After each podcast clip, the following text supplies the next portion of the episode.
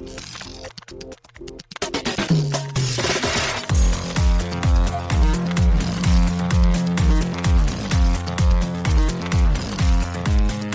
and welcome to Too Fast, Too Forever. There's all kinds of family. We chose this one. This is episode 91, American Graffiti from 1973. I'm Joey Lewandowski. I'm Joe too, and this episode's brought to you by Ford. Sometimes the best ideas don't come from inside a company, but rather spring forth as a reaction to external forces. When Chevrolet brought its two seat Corvette to the New York Auto Show in 1953, it couldn't have known that it was about to inspire Ford to punch back with one of the most storied nameplates in the Blue Oval's history the Thunderbird. Oof. Shout out Oof.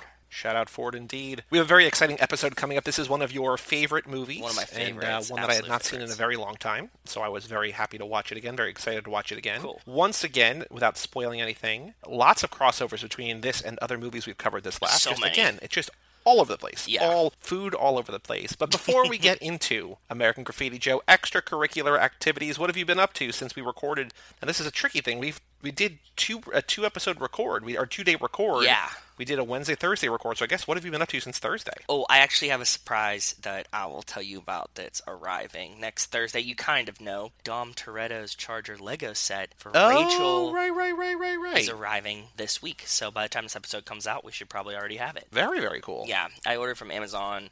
There was like some wacky Amazon deal, and I got some discounts on it. And then it was like back ordered, but it's you know it's new. And I was like, it's not like they're like making a limited run of the. It's a Lego set, right? So yeah, it should arrive like Thursday or Friday. So and this episode will come out Friday, right? Very cool. Yes, this comes out Friday. Yes, Friday the 15th. Cool. So I should have it by then. Currently sold out right now on Amazon. Yeah, mine was sold out when I bought it too, and then it was just like it'll come back in stock though. So then I got like the notification that like it'll ship and get there. Oh, the only other thing that we did that was exciting, we watched the show Upload that the Mikester actually mentioned during the family watch party. Do you remember when he said this? I do, yeah. He told me about it, and I've heard about it too. It is the uh, Parks and Rec kind of in outer space, or Parks and Rec slash Black Mirror, sort of. Yeah, it's. I think it has mm, way more of a Parks and Rec kind of vibe than a Black Mirror vibe. I think. Well, I think that has to be that kind of has to be the case because if it's like mostly Black Mirror with a little bit of comedy, it's like, wait, what, what, what am I watching? Yeah, it's really wholesome. We found it super enjoyable. It was a fun thing to binge for a weekend. The, the episodes are only like 20 minutes long, so it's not hard to go through a bunch of them. You know what I mean? And it's like a lot more wholesome comedy, fun stuff than it is sad stuff. Even though it's about an, a digital afterlife, right? Sure. Yep. Mm-hmm. Yeah, so it was really cool. So that's what we did. We blew through that. I was happy with it. Um, we're sad that we have to wait another year for another season of it, but it was enjoyable. If you're bored and you want something that's pretty wholesome, this is a show that you could like recommend to your mom. It's not super edgy or dark or anything Right. weird. Yeah, it's it feels like a like a TBS kind of show. It's, it's much better than that, I think. So Yeah, I have not watched it yet, but I I mean to. It's just that there's again there's too Yeah. much on, and uh, you know my whole system for doing things is like, who boy. I wouldn't like put this like super high up on your list for somebody like you that's like watching a ton of TV all the time because it's not Right. like classic t- television to watch. But at the same time, like if you're bored and you just want to binge a show for like a day, it's easy to watch. And yesterday we recorded a high school slumber party, both Rachel and I. Whoa, really? Oh, so okay, so that makes sense why What? you guys were tweeting with Brian online. I didn't I didn't know if that was something that um th- it was for a future episode or something you were doing yesterday. recorded yesterday for a future episo- episode of it. It'll come out this month for Cheer Mondays. It was obviously a lifetime movie, and we had a blast. So in addition to the one that you already did for it with him. Yeah, he asked if Rachel wanted to pick one, and she said her favorite Lifetime movie just happened to be a high school cheerleading Lifetime movie, so it just fit perfectly into it, and I'd never seen it, so we talked about that. You know what I just found out? What? That uh, while we were talking, I was looking to see because about the Dom's Charger, it's sold out on Amazon. Apparently, Best Buy sells it, and my Best Buy has it, Oh, very cool. and I can pick it up in one hour at my Best Buy. Maybe you should go put in your order then, bud. Ordering from Lego.com, who knows when that's going to be? But I could have this guy. I could have this bad boy tomorrow. Slaps top of microwave. You know how many Lego Technic parts can fit in here? Yeah, I know. It looks really cool too. So I'm excited for Rachel to get it and build it because you there's like it's a Technic set, and do you know like the like the tiers of Lego? No, I don't. So like Technic is like the more engineering type Lego sets. They're like more true to form. They're like more models. There's no like little Okay. guys with the Technic set. So like this one has like a bunch of pieces to like build the motor, which like you probably wouldn't Very get in a, okay. a normal Lego set. Also, it's like pretty big too. If you saw it, like it's it's It not. It seems sizable, yeah. Yeah, it's like it's like 15 inches long or something. Like that's that's no joke. So I'm excited to see how it is when it gets in. So if you want to get one, we could do a side by side build party if you want. Maybe. Yeah, I might. I'm deciding if I want to pick it up in store or they can just ship it to me for free by Tuesday. I think I'll just have it shipped to me. there you go. Working. I'm not in a rush. Nope. Nothing but time. Place your order. Cool. That's me stimulating the economy. There you go. Yeah. Yeah, but sorry, I didn't mean to interrupt your because I was just googling uh, Lego coupon codes, and then I found it just on the sidebar. It just said Best Buy Lego Technic. I was just like, oh, yeah, okay, Yeah, cool. do it. That's awesome. Cool. So you'll have one too. So I didn't mean to cut off your uh, high school summer party. So No. you and Rachel did a movie, another another Cheer Mondays movie Yes. coming out sometime in the next month or so. Yeah, so I'm excited about it. It was it was a blast, and um, we had a really good time. It was just fun. You know, it's always good to talk to Brian and talk about Lifetime movies. Any trash TV updates, or the trash TV was Oh, just the uh, we- the friends that they made along the way? Um, you know, we've been we've been crushing trash TV, obviously. Right? Also, I want you to know that I don't care, but our listeners seem to care, and that's the only reason I keep asking about this. That's I fine. could not give a shit. I know you could it. I know you could, but I'll tell you. So we've been blowing through like a ton of trash TV, you know, and like we watch like all the like the famous one, like well, I mean like the ones that like people follow. So we started this new this new one the other day because we're like just pretty much out of them, right? We're getting to the dregs, bud, to deep dark places. So we started watching this show. It's on TLC. It's called Spouse House. What do you think this show is about? Because you're right. Um, spouse house. So like, there's trading wives or wife swap or whatever, right? yeah, I'm. it's a swingers house. You're right. Spouse exactly. house. No. Is it No, No. no, no. spouse house? I'm guessing. Oh boy. It's it's as obvious as you think it is. Well, I just think that there's a bunch of couples living in a house. No, it's a bunch of singles go to this house and they can't leave until they're engaged. So it's kind of like Love Is Blind, but even worse than that. And these are people, Awful. and and the people that they picked for this all seem like they were rejected from The Bachelor, rejected from Love Is Blind, and this is like the third tier of contestants for one of these shows. That's how bad it is. Like they're all like a little awkward and they're all like a little weird. They're like mid 30s and they like pick people that are like want to get married tomorrow. So these boy. people are yeah, it's as bad as you think it is. Um I can't recommend it to anyone. It's not good. It was enjoyable for me. It's something that I like having on in the background. Like I can't even look at it. And then like some new people came up and Rachel and I looked at each other and we were like, "Where did that chick come from?" And we neither of us had any idea. But like if you don't get engaged, so like every 3 days they like let somebody try to get they're like, "Is anybody going to get engaged?" And they're like, um, no, like we don't have anybody to propose to. And they're like, okay, cool, so we're getting rid of two of you. And they just get rid of two of them. it's like the weirdest, weirdest thing. And they use like proposal to mean like try to date. So they're like, yeah, like we're just gonna propose to you. And they like all have diamond rings and stuff. That's that's my trash TV update. That's what I've been watching. Don't watch it. It's not good. I figure at some point you guys are going to have to go back in time. So, like one thing I was I was hearing about that I didn't even think about because I don't watch the shows. But in quarantine, in so, in social distancing, soap operas are going to like basically break like a fifty or sixty or seventy year on TV ah. streak because like they can't make new episodes. yeah. So those shows are not meant to be like you're not supposed to binge those. It's That's like what makes just me watch a day. frustrated. I It- agree. Yeah, you just like pick up anywhere and you just like, jump in. Yeah, But I feel like that's the ultimate trash TV. Just like, okay, Rachel, we're going back to 1955, Days of Our Lives, episode one. Like, here we go. We got 2,500 episodes. It's going to be the same thing. Like, because you're already watching the same thing after hour after hour, right? So- Yeah, exactly. I was thinking about it. I've actually looked that up before. My one friend was asking me about that. He um was like, "Do you watch soap operas?" Because like you know we were talking about You Were My Lifespan and stuff like this, and I was like, "Yeah, like I I knew like my aunts did, but like I never watched them." And I was like, "I'd want to start from the beginning." He's like, "That's not the point of it. Like the Right. point is that you just start anywhere and it's the same story on loop, right?" So My grandma used to love them, you know, when, when, when I would when you know when she was alive and when we would go down for like Thanksgiving or whatever, just on the weekends. Yeah. Or not, not I guess not on the weekends, but like when we would go down there, I guess in the summer, right when they're Yeah. on during the day, and she would watch them. She would, you know, her stories. Stories, So there was like yeah. a couple. I think she watched like two, maybe one on one channel, one on another channel or something. But uh, yeah, I don't, I don't know. I love them. They're, if you look online, though, I did try to like it, when I was researching this part of it, I looked up like top ten like best moments. I know that we talk about Fast and the Furious, so we talk about like Too Fast, and we're like Brian mailed in a lot of these lines. They do everything on the soap operas in one take. There's like no even hiding it. Like whatever line they delivered, they just like keep going. With that in mind, like these actors are great in that they're able to memorize Oh, yeah. of pages of, of scripts, and like it's good enough to be like, yeah, we're going. Like it's not the best acting, but like the amount of work they're doing, Yeah. like they're shooting more than one episode a day. I think They're like ultra speaking. marathon runners of actors, right? Like like it might not be the prettiest, but like they're doing the most. So that's what I was laughing about cuz like you see them and they're just like like their emotions are really wrong delivering some lines sometimes and they just like go with it. I'm like you guys didn't stop and like They literally don't have time to stop. yeah, you you're like vaguely excited about this death or something and it's like uh, that's not what this was it seemed like. They are the opposite of Dominic Toretto. They have anything but time. Anything but time. Perfect. Yeah. So I, uh, I yesterday I watched all of season two of Rick and Morty, and I Nice. do want to correct what I said to you. I stand by my whole "it's really fast," but I think they sort of abandoned that conceit in the first season. This is just sort of regular comedy, quick Okay. joke, joke, joke.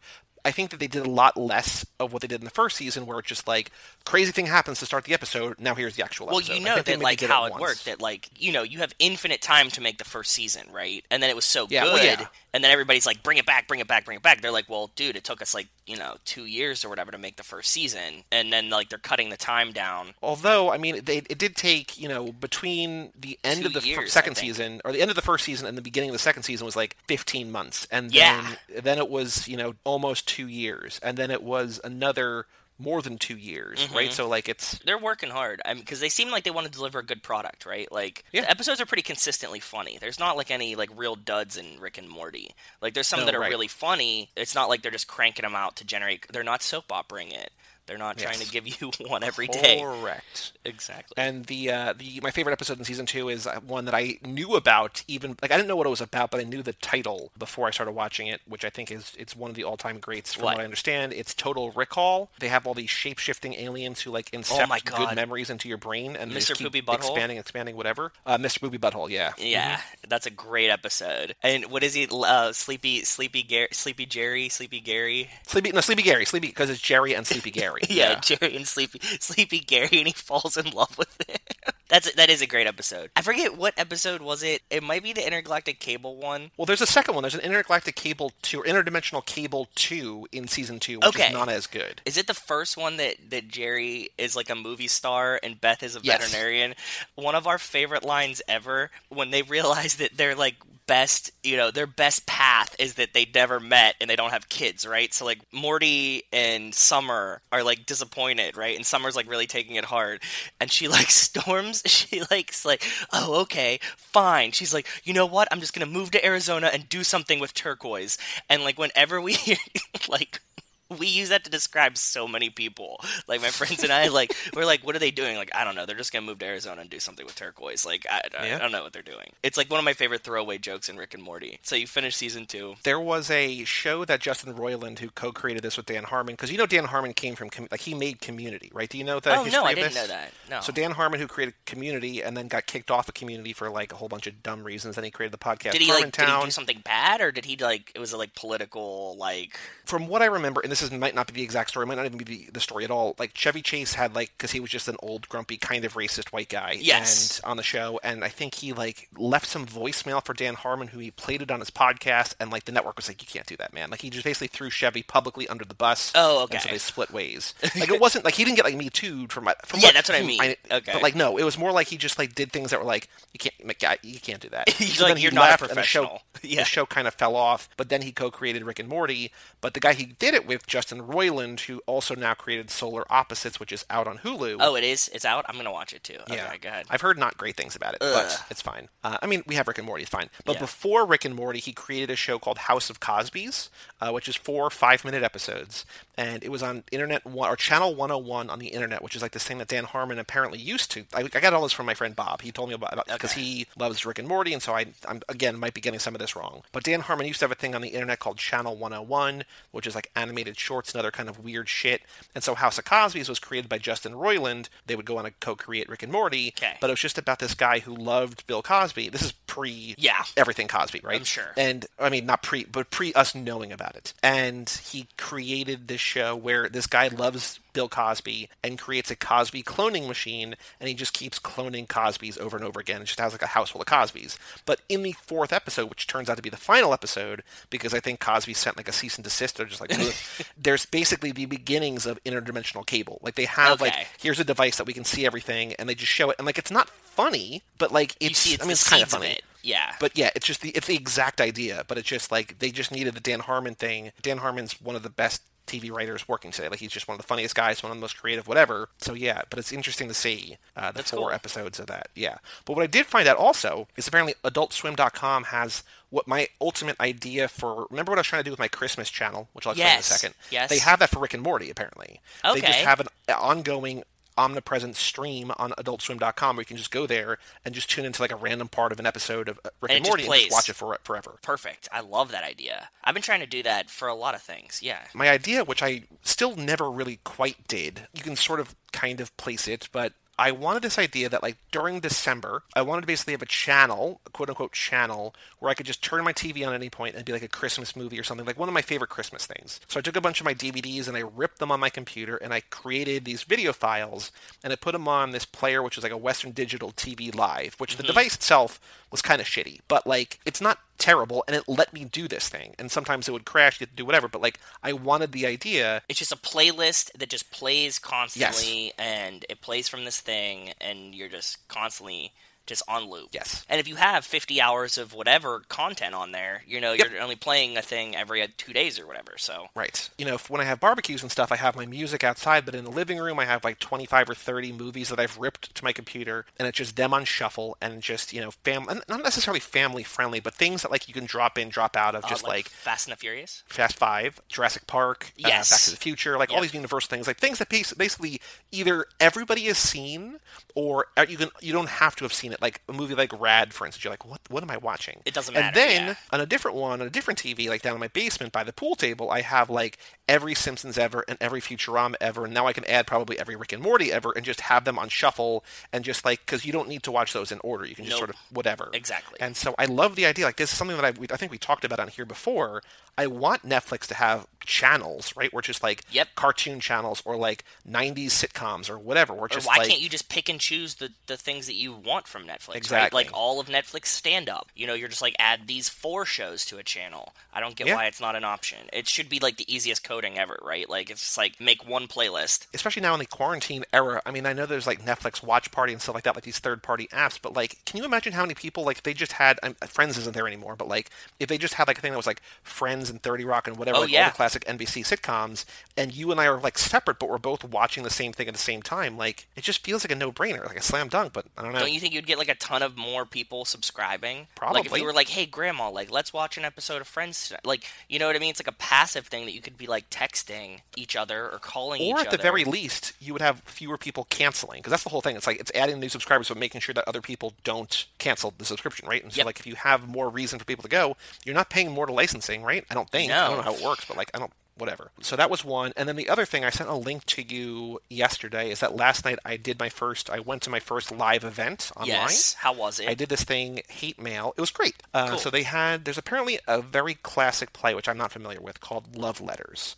And it's just two people, I guess, on either side of a stage, basically writing letters back and forth. Okay. And so Hate Mail is a parody of that, co written by one of the guys behind Mystery Science Theater, but they just wrote this thing called Hate Mail, and it was acted out via Zoom on YouTube by comedian Paul F. Tompkins, who I love. He's from Comedy Bang Bang. He's from Mr. Show. He's from Spontaneanation. It's all sorts of stuff. I love him. And Rhea Seehorn, who plays Kim Wexler on Better Call Saul. Okay, And so yeah. it's just the two of them. They did like a 40 minute intro, took a two minute intermission, did another 40 minute session, like Act One, Act Two, and it was great. And the better, the best part about it was that when I woke up this morning, I checked because it, it was just on YouTube. It's like the easiest way. They're just like the easiest way to find it, like on any device, is go to this link, click Watch Later, and then find that playlist on your TV, on your Xbox, whatever. Right. So I did Okay. that, watched it on my TV. Woke up this morning to remove it from that list, and the entire thing was still in its entirety online. Like it's an unlisted link, but I was like, huh. So I just grabbed it off there, and I was like, oh, I could just watch it again. Like, cool. That's very cool. But it was great, and I have another one that I'm doing. So actually, oh wait, no, this comes out Friday. Never mind. By the time this comes out, there will have been a Mr. Show reunion kind of thing with Bob and David, which I guess I'll talk about on the next episode, or maybe not the next episode. When are we doing this? Two episodes from now, probably. Sounds good. Time, time, time, time, time, time. Who Flat knows? circle is a flat circle. We have a Patreon here on the show, Too Fast, TooForever.com. Shout out to Cassie Wilson. This this list keeps getting longer and I love it. Our I Gallo, love it. our Gallo 13, our Gallo Baker's Dozen. Shout out to Cassie Wilson, Jake Freer, Ben Milliman, Nick Burris, Alex Ellen, and Justin Kleinman, Brian Rodriguez of High School Slumber Party, Haley Gerbies, Wes Hampton, and Christian Larson. Thank you all so very much Thank you for supporting us at the $5 level or above. Yes. If you want stickers, if you want handwritten notes, early access to episodes, Fast Furious Minute document. affection, Minute Fast. Furious Minute, the quiz, all of that. Too fast, too forever.com. Even a dollar a month gets you all that fun stuff. Plus, become immortalized in the Gallo 24. Mm, true. We also have an email address here on the show, family at cageclub.me. Joe, we've got three emails, one of which is a car picture from Hector, which we're going to save for the future. We got two Okay. email emails. Okay, okay. First one from Justin Kleinman, subject line episode 87, Sidney Crosby episode. which was, drumroll please, Dirty Mary, Crazy Larry. Okay. He says, Fun time on the watch party again. Glad I made it. I'm glad you made it too, bud. It was a good time. We loved it. Yeah. So you'll hear it. On, you probably did hear. You heard it already. I was glowed about it. So I was just listening to Ben's email about HVAC work in people's houses, and you two were wondering about the commercial side. That's what I do commercial and hmm. industrial HVAC. okay, makes sense. To answer your question about how busy we are, the answer is that it is dead, which I was guessing was probably true, and you were like, no, there's still businesses, but I just figured most big places, you know, like Google and Facebook have announced their people, they don't have to, but I think they can work from home for the rest of the year. So, Oh wow. You know. Okay. Justin says, I think I'll be returning to work in a week or two, but most of my coworkers are only working half weeks, and I work for one of the biggest HVAC companies in the state. Jeez, that's not. He good. says our biggest customers are Medtronic, a lot of hospitals, and 3M. Our construction side did all the mechanicals for the Viking Stadium. Oh, cool. Very, cool. The University of Minnesota stadiums and the MN United Soccer Stadium. Oh, very cool. With all the buildings closed or just a few people in them, the d- demand isn't there. Plus, with no one knowing how bad the economy will get, businesses don't want to spend money on new projects or work. We'll see when it starts getting hot how things will change. Or very cold, and they have to fill the stadiums. Well, that sucks, bud. I'm sorry. I thought they would have been like, well, like you know, like we still need heat or whatever. But he's right. If there's nobody in stadiums, I guess, I guess the hospitals are probably still cranking though. If you have to monitor these, say, dozen huge things, and like there's only like two that you have to monitor instead, like Yeah. you know. That's rough. I'm sorry, bud. He says, one last thing I wanted to share the highlight of our quarantine. Our son Hank, who's 10, and side note, he does not write this, but side note, hates Spy Racers. yeah, I know. I knew exactly who he's talking about. started a band with a classmate two weeks before school was canceled. They've kept Oh. it going with daily video chats where they write and rehearse music. My son sings, plays bass and drums. and His friend sings, plays a uke, and is learning guitar. Wow. I found an app that works okay for recording, and they recorded their first song. I've attached a link to it. Just to be clear, I'm not asking to have it played or anything. I just want to share it with you because I'm proud of it. It's been a big part of our life during this time. Truly something special that I've gotten to be a part of with my son, and a bright spot in this dark time for us. Stay safe, Justin. That's a cool story, and send me the link. I'll listen to it for sure. That is really cool, and you could be a proud dad about that. I would be too. He's ten. I, I'm, Yeah, like I, I still can't fucking play an instrument ever. There is a, there's a tool, Justin, and I don't know if this is the one that you've used. I don't know much about this. I just know that my boss had a call with their CEO this week, this past week. Yeah. There's a thing called Endless Studio. It's endless.s.fm. So like endless s as in studio dot fm, and it's collaborative. It's music creation via app. So Oh, cool. I don't know if this is something. I don't know if it incorporates real instruments. I think it does. I don't know if it costs money or not. But my boss was super excited about it. So endless.s.fm, endless studio. Check it out. I also I'll have emailed you this thing because I want to let you know about this too. But very cool, and I will send this link to Joe. That's really awesome. No, I think I think it's super cool. That's like a fun way for them to be kind of not bored, right? Like it's Yeah. it's a healthy it's a healthy distraction for them. You know, I think it'd be kind of tough to be like a kid having to deal with this. If I was younger, I get I mean, it, it would just be rough, man. Like, you know, just like everything stopped all of a sudden. You're like, what the fuck's going on here? Yeah. So thank you, Justin, for writing in. Our Thank last buddy. email today is also from Hector because he sent in that car picture before. He says Michael Bay in a Need for Speed production. He says, "Sup, What? Joey's just listened to the Cannonball Run episode. 'Kay. When you all said that Need for Speed: The Run was inspired by the Cannonball Run movie." It reminded me that Michael Bay helped in directing some set pieces in the game. Just want to mm. stay. Just want to tell you that. Gotta go. Stay fast.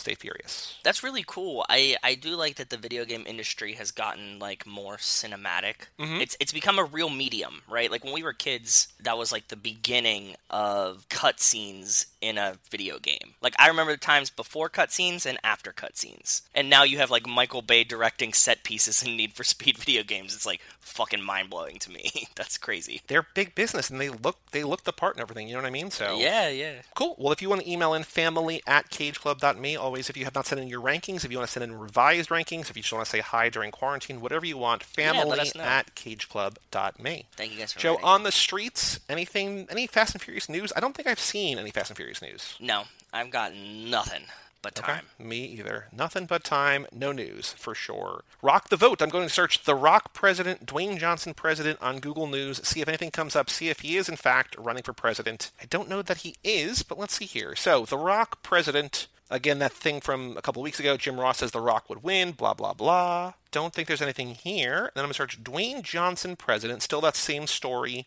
about the Virginia teacher retiring, getting the message from him. Which was super cute, yeah. But no, I don't think. Surprise, surprise. I do not think that uh, The Rock is running for president, Damn. unfortunately. Sad. It'll happen one day. It'll, it will. Or it won't. And, you know, I just do. like, Okay, the best case scenario for me to, like, not have to do this forever is that he runs and either wins or loses, right? Like, Yes. Just, if he never runs, this game can never end. Have we said this before? That like, what if he wins and this like we have to like address his like foreign policy every week? I mean, hey, we'll, we'll make it work. We'll have a spin off podcast. yeah, I guess. Too Fast, Too Politics.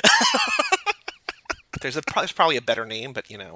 we'll no, I like it. I wouldn't. I wouldn't change it. That would be perfect. That's exactly what I would want to name it. Thank you. Cool. All right, Joe, only one more thing that we have to do today before we take a break and talk about American graffiti. We've got the Fast and the Furious minute, minute 58. A minute I toyed around with a lot of different ideas. Oh. Titles. I was just like, I tried to get poetic I with got. A, I got. A, like, I got the best title. what's your title? A Dom Daddy. Oof, no, no. I mean, I love it. Come on. I don't think that that quite. I don't think that that's quite true to the uh, spirit of this minute. Like this is this is the basically like you know Ugh, Bin's fine. Oscar Fine. wheel. Like this is his. Fine. You know what I mean? Fine. I just called it Dom's dad. Dom Daddy. Dom dad. Dom's dad. Uh, how about Dom's daddy? That's fine. That works. I'm not looking the like the BDSM of it. It's just like just the the turn. Like no, whatever. I liked. I was. I was just going for a Arrested Development joke. That's all I wanted. Yeah, he's a leather daddy. Exactly. He'll turn, clipped his bumper, and put him into the wall at 120. I watched my dad burn to death. I remembered hearing him scream. The people that were there said that he had died before the tanks blew.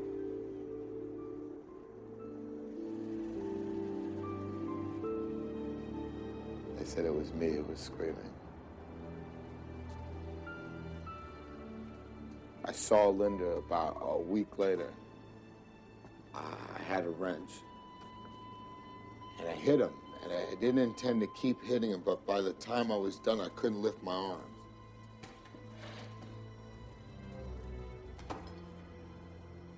He's a janitor at a high school. Has to take the bus to work every day. All right, Joe. So in this minute, as we just heard, Dom tells Brian the story of his dad and Kenny Linder. It is the easiest minute that I've had. I think the entire movie in the 58 that we've done. It's one line of dialogue, basically. It's Dom, like a little monologue. Brian sits down. There's no new music. The music continues from the last minute. There's no mm-hmm. new clothes. You know, it's just, it's basically the camera following Dom around the garage as he tells the story about how his, how his dad died. Yeah. That's.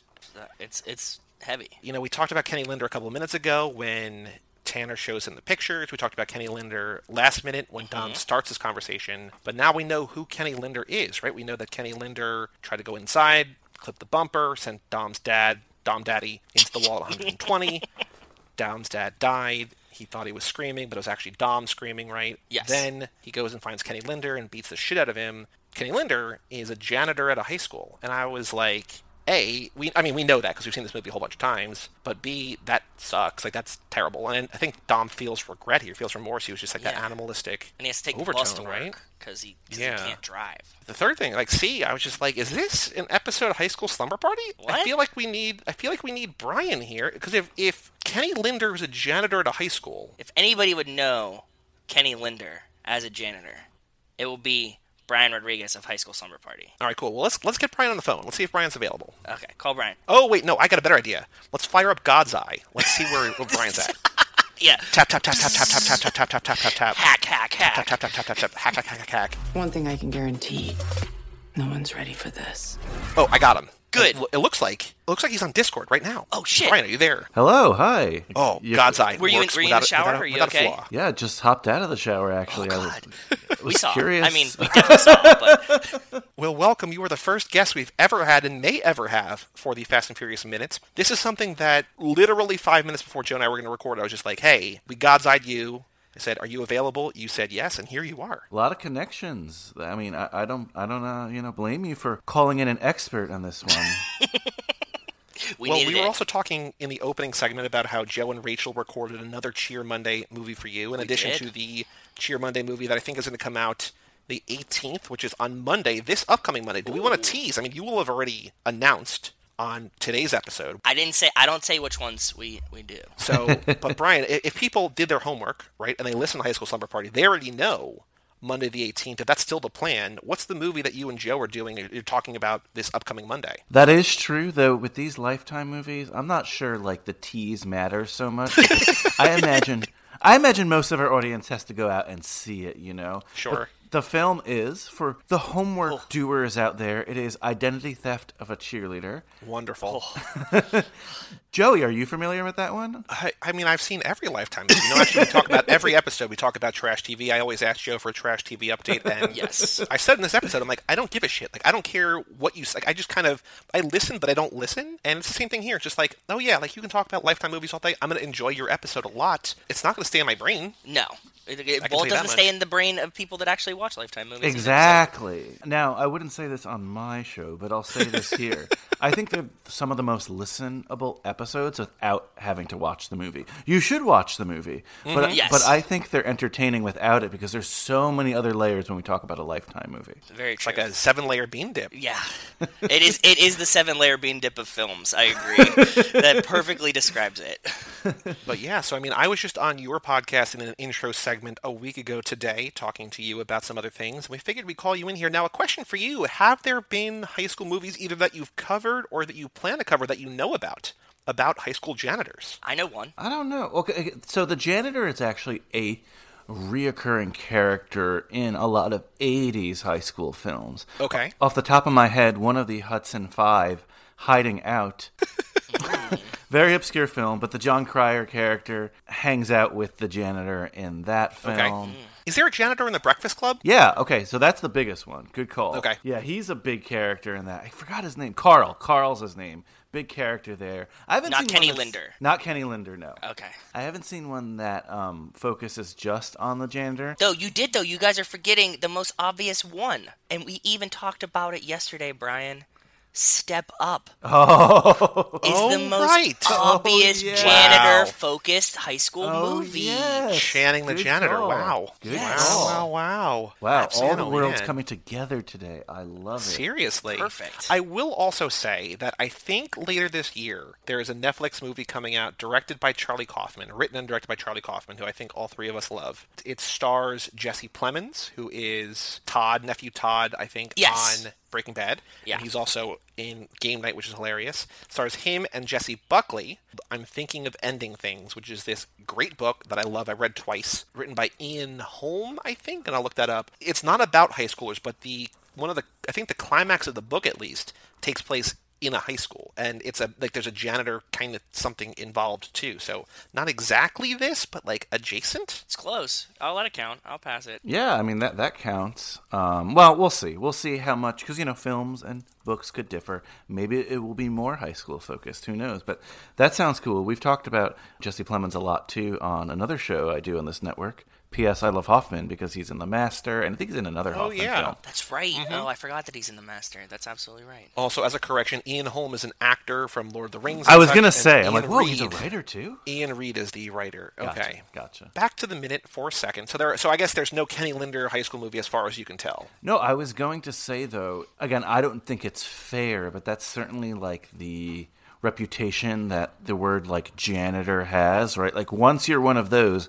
you're not the main character. Like you, you Well, Yeah. I guess as a college, I was going to say because Goodwill Hunting is essentially about a janitor too, and that's not a high school Ah, movie. That's a college movie. yeah, but it's it's about him kind of escaping being a janitor. Like he's True. he's Yeah, yeah, yeah. Quote unquote better than that, you know? There's a It's yeah, there's a negative connotation there for sure. Absolutely, absolutely. That's what I was looking for. So when things happen to Kenny in the Fast and Furious series, Mm-hmm. I think not you know on the most realistic level, he's even removed as being the main character in his own story. Now he's certainly they're saying it in a condescending way here. Now he's a janitor at a school and he's got to take the bus to work, right? Mm-hmm. So Yeah. it's no surprise that there's not a lot of like janitor focused films because that's just traditionally been oh this is the other guy here Yeah. Well, you know what we need? You are a writer, you're a storyteller, you're a high school film expert.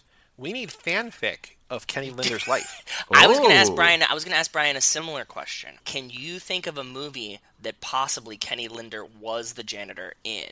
Is there one you that there's like are a, you th- do you have one? Or are you, are you like is this is this a quiz that you know the answer no, to? Or are you no, just I trying don't. to get I was conversation looking for started? Okay. ideas. Yeah, I was looking for ideas hmm. from you guys. Is there like a janitor who's like who looks like maybe a little disheveled? Is kind of like timid because he maybe got beaten with a wrench once or twice. I mean, I think to Brian's point, that kind of feels like all like stereotypical janitor in movies, right? Yeah. Yeah, but I guess I have to throw a question back to you. What? Why do you think he's a janitor? Is it because, like, I don't want to get too dark here, but like, does he have a physical deformity because That's of what I Dom think. now? I think that's what Is it a mental at. deformity? Is he a night janitor? Do you mean? Yeah, I don't know. You know, like, I don't want to get too dark here, but it's. But yeah, I think that they're saying because we saw the we saw the pictures of Kenny Linder's face. Dom definitely hit him in the face a bunch. I think that he definitely disabled him, right? Like he did some permanent damage. But I wonder if it's like something where he's, you know, maybe not as cognitive as he used to be, or he has like one eye. Because I know we see the picture, but that's like it seems like it's a right after picture, right? It is. It's It's not like now. Yeah. Yeah, so uh, it's hard to say because I don't know exactly what the dude looks like, is acting like. Because I, I guess in high school movies there are a couple different kinds of janitors. One of them is the like really witty janitor who's like wise behind his.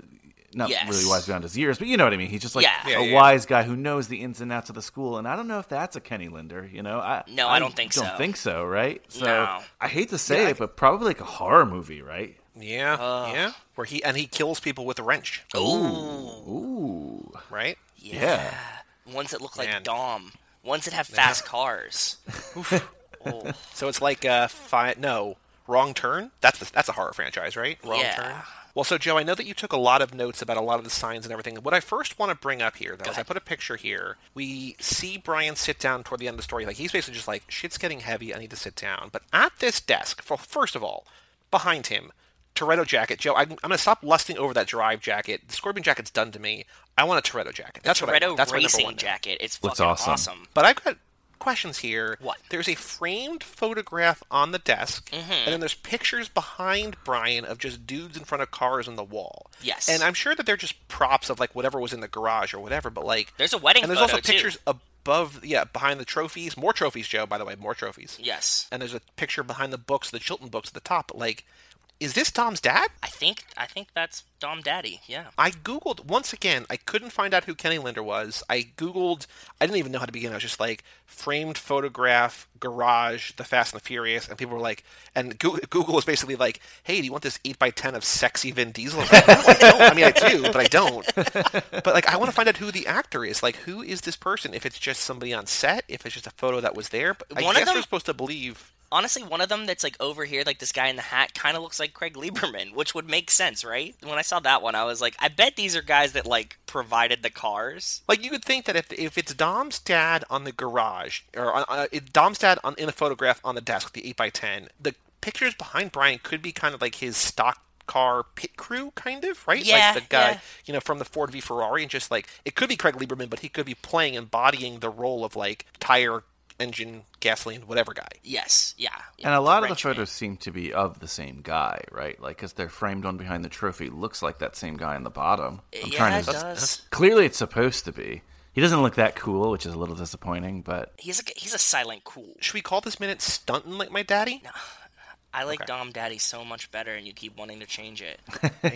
Just because this is eventually going to become a book that we self-publish and try to sell on Amazon, and forever we are going to be tied to Dom Daddy. I mean, it's one minute of a hundred and whatever, right? Like, I guess. yeah. Do you think that Dom takes on the daddy role? Right, like it's uh he's head of the family, so He For sure. is. He's for sure the the dad. Yeah. so yeah, he's a daddy Dom. So I mean, you can't get you can't get around it. It's what's happening. It's true. But the minute's not a, like I'm not naming the minute after Dom Daddy, Daddy Dom. I'm talking about Dom's daddy. Yeah, that's what we said. Dom Daddy. Yeah, but it, it's a continuation. Like his father might not be in his life, but he's absorbed the role as the daddy dom. So I don't know. Yeah. It's not. It's not my segment. It's yours. So Well, Joe, what else did you notice? What are, because you have links here that I did, to your point did not click on. I don't know what these links are. So why don't you hit us with some of these cool things? Okay, the Chilton books, you can still buy them.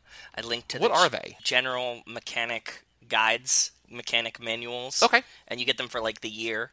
And it's like, you know, this is how to fix shit. when I had to go to the Chevrolet dealer to get my car, whatever service when I got the new car, there's like that woman behind the counter who like has basically the ultimate Chevy book. It's just like, okay, I got a '75 Bel Air, I need this part, and she like looks through that and like that's this kind of book. I think that it's more of like a Mona Lisa Vito type registry of like, this is what you Okay. set the timing to in this car and Over stuff tap like dead center. Yeah. Yes. So Okay. I think it's more like that. Are you going to buy this one? It's only 7.75. That's a that's a steal. I know, yeah. That's. I mean, that's what I was saying. Apparently, like they make one like every year. And it's free shipping. Yeah. The cooler thing is, and the things that we always get really amped on. Oh wow. least Okay, I saw the second link. Yeah, yeah, yeah. The thing that I always get really amped on, and you seem to get really amped on too, Mm-hmm. I found the poster behind Brian here that says December 1st and 2nd, 1972, the last drag race.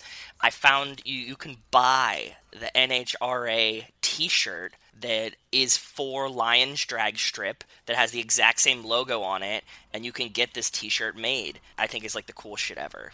I- wish it was black. Obviously, it's it's a white T-shirt that has the same logo as the poster behind Brian, which I think would be a Full really NHRA event, national records. Join in saying goodbye to the in quotes beach. yeah the beach. So I thought that was really cool. I always like those. And the last thing that I think is cool, I think the toy car behind Brian that we couldn't see last minute Mm-hmm. is a Challenger. I think it's a Challenger. I mean, of course it is. If it's on the Charger, it's a Challenger, That's right? what Like, I that's thought just what we too. learned. Yeah, so um, I need somebody with like you know a little bit more eagle eyes to take a look at it too. But I think it's a Challenger. But right before the '70s, it would make sense. It fits the timeline, fits the vibes. And my favorite part about this is that the link you put in there is a Bing link because this is a Bing Bing household. Like this is we're you know as much as we love Oh, yeah. Google, this is a Bing household. yeah, it is. Yeah, sorry, I use Bing. I like the airline miles. I got the rest of the shots of the license plate wall that I didn't get last time because they like Cool. finally panned. So that's um all the cool stuff that I got for the minute this time. The uh, fast connection that we have in this minute is that in Fast Five, when there's the Dom and Hobbs battle right in the garage, Yes. and they tackle through walls and tackle through windows and everything, and then Dom picks up the wrench, like that's a flashback essentially to this story and the, the you know Dom obliterating Kenny Linder. So like Yeah. future fast connection for sure there. Definitely. But now the the difficult part, trivia question. I don't know, like what. I mean, it's, I guess it's got to be about Kenny Linder. I mean, we we could What's do, Kenny Linder's profession? Yeah, or do we want to say like what's Kenny Linder? Like what's the name? What's the name of the man No. who Dom beat? No, because we already have Kenny Linder question earlier that names him. Mm. Do we? It was how many photos of Kenny Linder does he show Brian? Oh right, yeah, yeah. Okay, that's good. So Current profession. current. Yeah, I was gonna say you have to say current. gas station attendant, Oh, good one. janitor. Brian, do you have any? I mean, you, you're you're a guest here. Do you want to you want to come up with a, a a job title? How many do you have? Because We usually do four. We have two so far, but we could do you know at least two more. you have to do race car driver because there's gonna be some idiot who not gonna hear the whole questions because they race car driver and it's like no current. It's- You know, Good job. Good job. Yeah. See, this is a high school man right here. He knows how to do it. I know my quizzes. Yeah, Yeah. you do for sure. And we need one more. I was gonna say like a um, member of a pit crew. Okay, pick member, sure. Yeah. Joe, any other thoughts about this minute that before we uh, take a break? Oh, actually, yeah. We so let's wrap up the minute first, and I have another question for Brian. But any other thoughts about this minute? No, no, I, th- I think this is a good one though. Well, Brian, I mean, this is the first minute that you have watched along with us. I mean, I know you listen to the podcast, you support the podcast on Patreon, and by the way, you have started a domino effect of patron support. Yeah, which, thank you. uh, Honestly, thank you for that. Really? Really? Yeah. That's that's just how I roll, I guess. Uh, Clearly, You brought Make friends things along. Those popular. muscles. Yeah, for sure. but uh, any other thoughts from you, Brian, about this minute? I think, and you guys have touched on this a little bit, but I think that this is again Vin Diesel's at a crossroads here. We know what he's going to become. We know what he wants to become. But when this film came out, it was still like, oh, Vin Diesel, Spielberg says this guy's going to be the next big director. There was a good chunk of people thinking like this guy could make Oscar movies and stuff. You They were mentioned right. this is kind of though a clip that like really reflects that here. Uh, I think he was even thinking it too, right? Like the, wh- when every actor gets a script, and I've been told this by actors, you're always looking in the script. Hard Naka. yes, by by John the John Hardens of the world, but you're always looking at the scene or couple scenes that you that's going to be like cut into your reel. That was what Vin Okay. Diesel was thinking here. this was his shot, right? Like, and you need to deliver here, and that'll be like the highlight of it. Yeah, like uh, if you're a lead in a film, you probably get two or three moments in the movie that you could just nail it, and that's what you're gonna like show people. Uh, I know Vin Diesel probably didn't need that, but I I think every actor still has that mindset. Like, what's my real thing here? And I think this is definitely one of the scenes. Makes because sense. I think yeah, when I'm I when I'm thinking of Brian, the moment is not in this movie, but it's in four. It's the conversation with Mia at that restaurant, like every day, like that whole thing. Even though it's not necessarily like it's kind of the back and forth. Like that's in my moment. This that's his his version of this Dom moment. In this one, we get we get a very similar moment when he, he and Dom are at Neptune's net too. Yeah. Like, Yeah. it's coming soon. But like that moment when they're sitting down together, they're like, we need to like nail this interaction because like this is gonna be like the shot in the movie. Now, Brian, before we let you go, before we take a break, the movie we're talking about today, this is it's it's fitting. Like you know, Joe, like three episodes ago,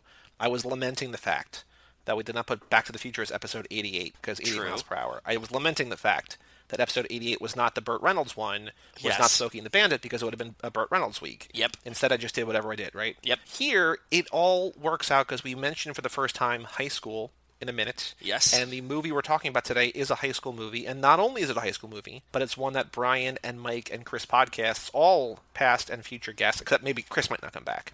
I mean, we love Chris, but I don't think he's going to sit through another Fast and Furious movie for us. I don't Who so. knows? Who Maybe. knows? We're talking about American Graffiti, and it's one that Brian covered on his podcast last fall in a two-part, super-sized episode. So now, Brian, before we have our conversation, me and Joe, what do we need to know? Like, where should we, you know, if you're developing a lesson plan for us, teach us, Mr. Teacher. The best way I can sum it up is basically again, I don't want to steal too much of your thunder for later, of course, but this is basically if anyone ever wants to diss George Lucas and be like, the guy can't make movies, he got lucky with Star Wars, watch the prequels. Right. This is the movie you watch and you're like, holy shit, he can do things. It Yes. was done it was done on a dare essentially by Francis Ford Coppola. I didn't know that. like- yeah, he was like, dude, THX people aren't going to watch that. Can you make like a mainstream movie that people are going to like? And Lucas is like, okay, fine. And he makes American Graffiti. Damn, this is the Kanye Otis story of movies right here. Essentially, yeah.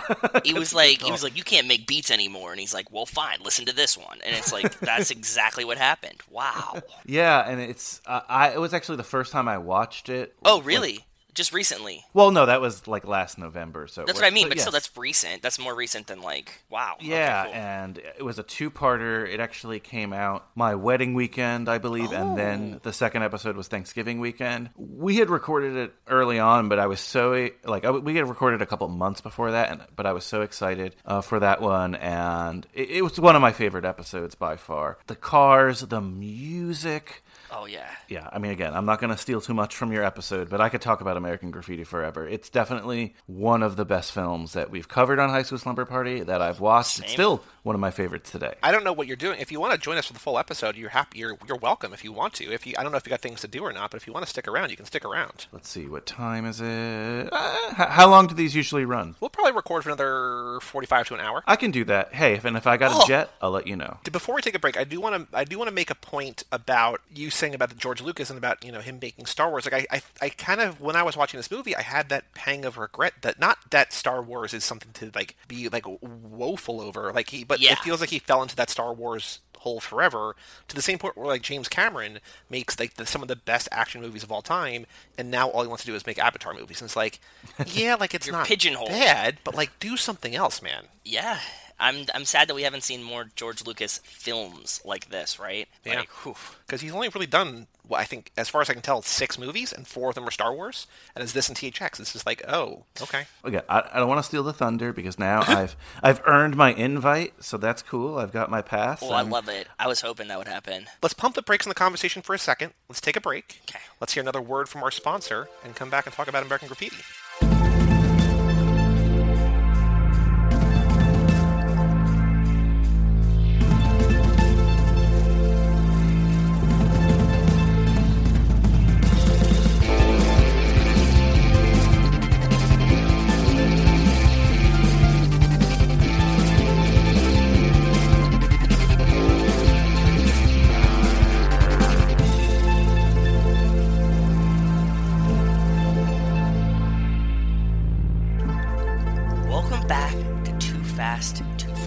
Episode number 91, American Graffiti. This episode's brought to you by Ford. In 1957, the 229 stuck around yet again to be joined by a 245 horsepower 312, a dual quad version of the same motor that produced between 270 and 285 horsepower, and finally a supercharged 312 that made use of a McCulloch Paxton blower to churn out 300 horses and 340 foot pounds of torque. Thank you. Ford. Thank you, Ford. Well, we are once again, or not once again, but still joined by Mr. Brian Rodriguez of High School Slumber Party. Hello again, Brian. Hi, back. I, I'm glad to be here. We never had a guest in the intro. We never had a guest from the minute. We, you know, this is a whole Yeah. new thing. Jeez. Man, oh man. I like it though. I'm happy. Record setting, record setting. But I, I think it's important because I I know that you you've done a lot of literature, a lot of scholarship, a lot of reading about this movie for your podcast, and I I got through the IMDb trivia, but I'm sure there's things that I haven't read that I don't know about that I would love to hear your your take on. But uh, first, like Joe, if you want to hit the hit the listeners with people, like I think this is a very approachable. Like we were talking to Wes before we started recording. This is a very approachable, very enjoyable, probably the best movie that we've covered this lap. But if people have not seen American Graffiti yet and they want to, please let them know what this movie's all about. This is awesome, and this really harps on a note that you of, of, of types of films that you like. I think that this is adjacent or very close to a coming of age film. Sure. It's about the last night in your hometown before you Mm-hmm. go off to college.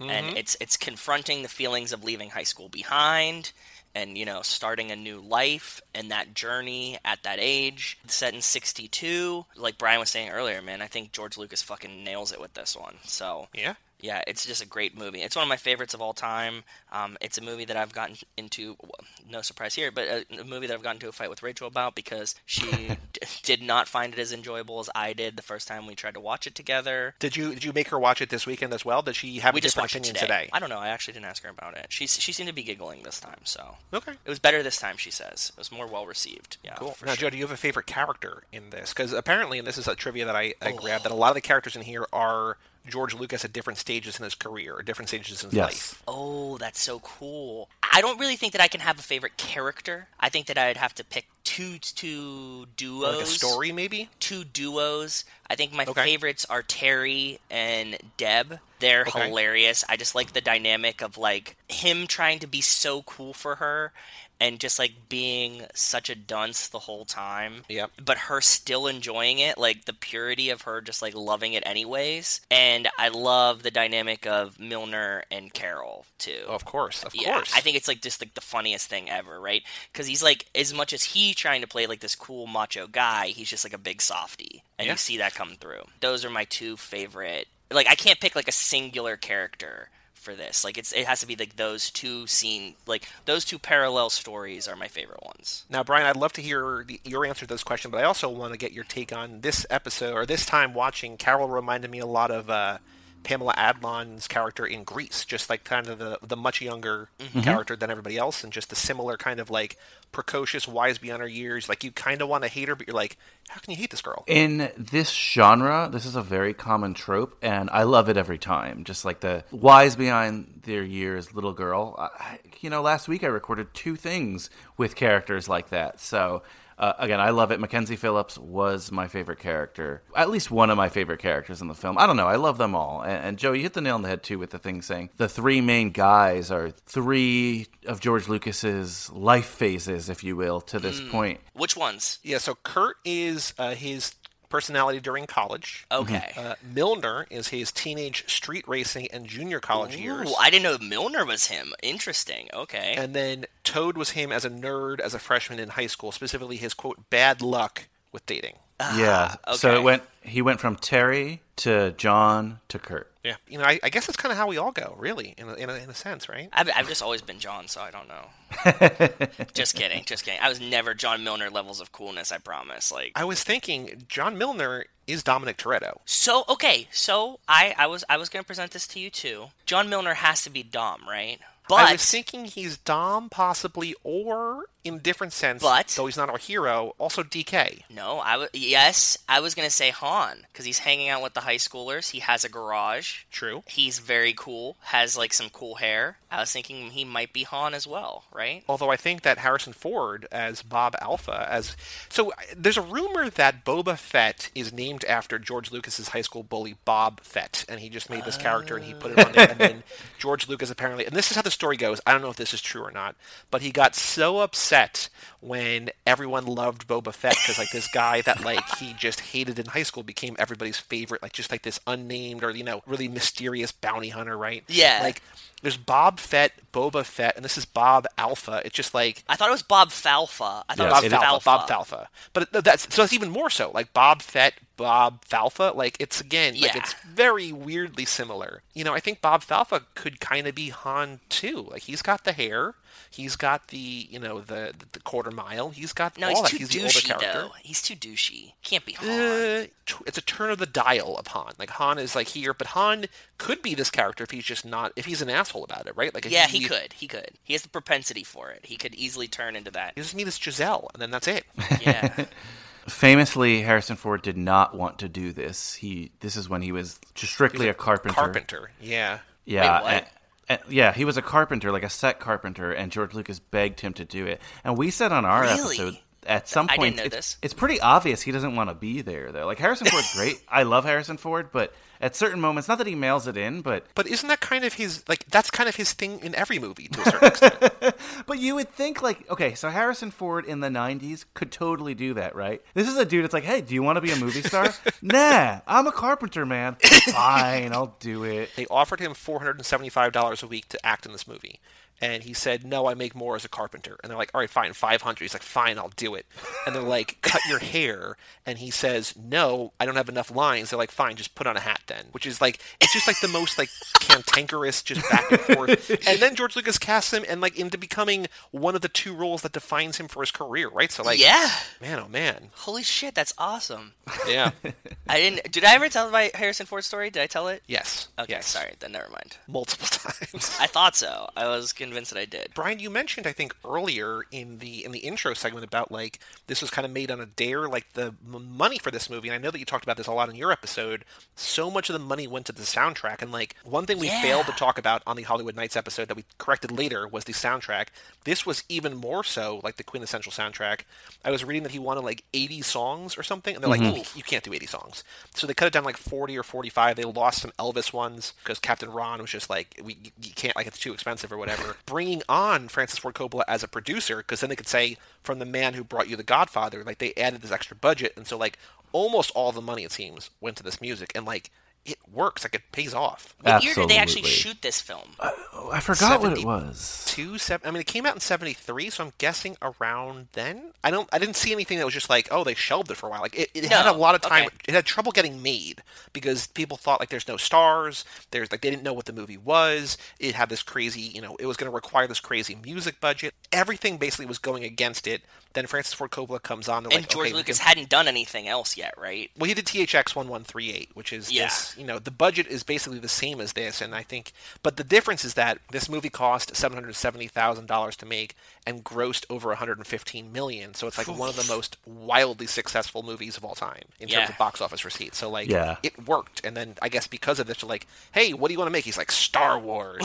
I'm just, I'm just assuming. I don't know. No, that that is what happened. Yeah, I imagine it went just like that. Yeah. Once you're then, you're just like fucking big dick in it. You're like, well, look what I did last time, assholes. I sent you I sent you trivia that I was like this smells like bullshit. And Brian, I don't know if you remember reading this or if you saw this when you did your episode, but apparently when they were editing this, somebody's like, "Give me reel two dialogue too." And he's like, R two D two. It's like oh, and that's I'm like that's that can't be real. That there's no way that that's real. Yeah, I didn't use that one. Uh, No. and I said to Joe that I was like, I'm not going to say that because it's the most bullshit trivia.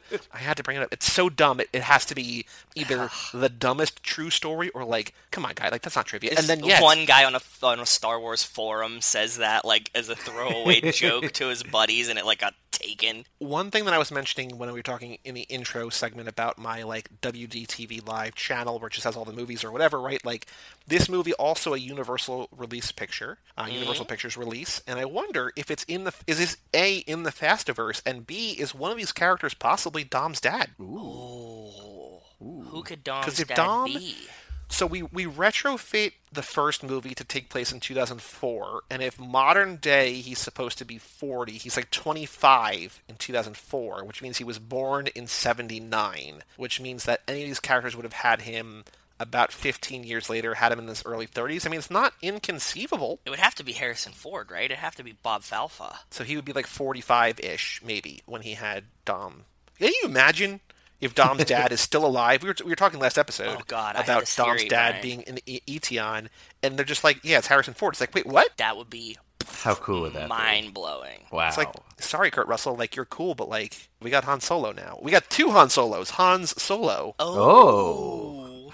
It has to be. Very It has to be. cool. It seems like Harrison Ford's a logical addition, right? Right? It kind of clicks too well. I I- like my brain's trying to figure it, like to find the like the loophole in this now. But I'm like, yeah, No. he's somebody that Yeah. could like really come in and be like, okay, over the top. He doesn't need to be in it for a long time, but you would be like, holy fuck, they got Harrison Ford to be in this thing. Yeah. Like Yeah. you'd be like, holy shit! Like that would be the huge reveal. While we're on the subject, kind of, of stuntman Mike and Kurt Russell, another thing that Tarantino, I'm sure, lifted from this movie. Do you do you know what I'm talking about, Joe? What What do you think he lifted from this movie now? Milner gets a ticket from the cop and he gives it to Carol and he says, "File that under CS. Chicken shit is what it is." Yeah. And he's like, "I got a book. and I'm gonna have to file you under chicken shit." It just oh, it's the same thing. It's the same thing. right? Yeah, of co- and of course Tarantino was fapping to this movie too, right? Like, like this is like right up his alley. So Yeah. um, this has this has some great great quotables in it. Yeah, Harrison Ford, but John Milner delivers all the very Dom lines in this, right? He's like, if if he can't find me, then he ain't worth racing and stuff like that. Like all of these are just like John Milner classics. Maybe Harrison Ford's his real dad, but John Milner adopts him because he's a sweetheart and he's raised by John Milner, but he has the temper of Harrison Ford. You know, I am also very glad. I mean, I love all that. I love all that. But I'm also very glad that we have Brian here because he, uh, he made a very good joke on Twitter when I put. So What? I've joked about on here a lot What? about how I have hair blindness. When I see a character and I'm like, I can't. Like, if they change a haircut radically, I'm just like, I don't. I don't see it as the same actor, right? It's Yes. Blonde Natalie Portman, I'm with you, brother. Brian, do you know that story? No. So we were watching Song to Song for Boyfriend Material, and Joe's like, "Yo, who's this girl? She looks like blonde Natalie Portman." I was like, "It's Natalie Portman. it's In all my notes, I was like, okay, blonde Natalie Portman does this now. and I thought that that was my nickname for her, but no, it was literally a blonde Natalie Portman. like yeah, it's when I, when I know an actor, I can see them, but like when I don't really like, I'm, I've only seen them in a couple things. So like here, I knew that Richard Dreyfuss was in this movie. I see him in the credits, and I'm like, I don't know, because I know him as Hooper from Jaws. Everybody knows him as Hooper Yes. from Jaws, right? Yeah. And I'm like, okay. I'm like, I don't see him in this movie. I'm like, where where is Richard Dreyfuss? And I Google him, and I'm like, no, no, no way. Did you really not recognize him? Wow. Jeez. because then uh, uh, beard blindness because then i look and I, I google image richard dreyfuss american graffiti i'm like okay and then i google image richard dreyfuss jaws and i was like right that's what i thought and then side by side you can see it but it's also like what is happening so It's i put so, it on it's twitter so obviously him, though. I can't I can't see it. I didn't see it. Whatever. And also, I'm trying to take everything in. Whatever. But then I put it It's on Twitter. I'm like, what is happening? Because it's only two years apart. Like it's not like it's ten years difference. this was the crazy thing to me. Like when you posted It's the two picture. years difference. Yeah, he's like he's like a small boy and then like a man. because I sent them to Mike too, and I was like, I know I have hair blindness, but like beard blindness, and he's like, yeah, but they were like ten years apart. I was like, no, man, they were two years apart. He's like, what? So Mike was on my side there because he gives me shit for it a lot of the time, but like he's like, no. So I put him on Twitter, and Brian says, Brian, what did you say on Twitter? I, I don't repeat my jokes. Come on, quote me. Fine, I, I don't will say. I don't have Brian Twitter up. said, "Why are you sharing my personal photos?" And then oh. quote tweeted and just said, "Brian before quarantine, Brian after quarantine." I've been compared to Richard Dreyfuss in the past, both in my acting I can see it. skills and in my looks. So. Can you imagine though? Speaking of Richard Dreyfuss, like going from this in '73 to Jaws in '75 to Close Encounters in '77, it's like whoa, insane, Whoa. insane. Also, amazing decade. Richard Dreyfuss was a guy who his name was on directors' like lips in the late '60s, but he couldn't land the big role. He famously was like second or third place for The Graduate and a couple other films. Yeah, when he got this, and I think it was open casting for this or something like that. He had a great '70s. I mean, he was passed around among friends, right? Like Lucas Yeah. and Spielberg Yeah, and yeah, all that. So I, I like Richard Dreyfuss in this era specifically. But do too, You're, yeah. you're right. He does look for me like I, he looks similar, but he is a chameleon in a sense of those are three really kind of different characters, and I and I love it. because I'm looking right now on his IMDb, and like he's in he's in huge movies, like he's in Valley of the Dolls and The Graduate, both in '67, but he's in uncredited roles. And just Yeah. like, oh, like he's in huge movies, just way in the background, right? And then Yeah, man. American Graffiti, and then he gets to Jaws, and then he gets to Close Encounters,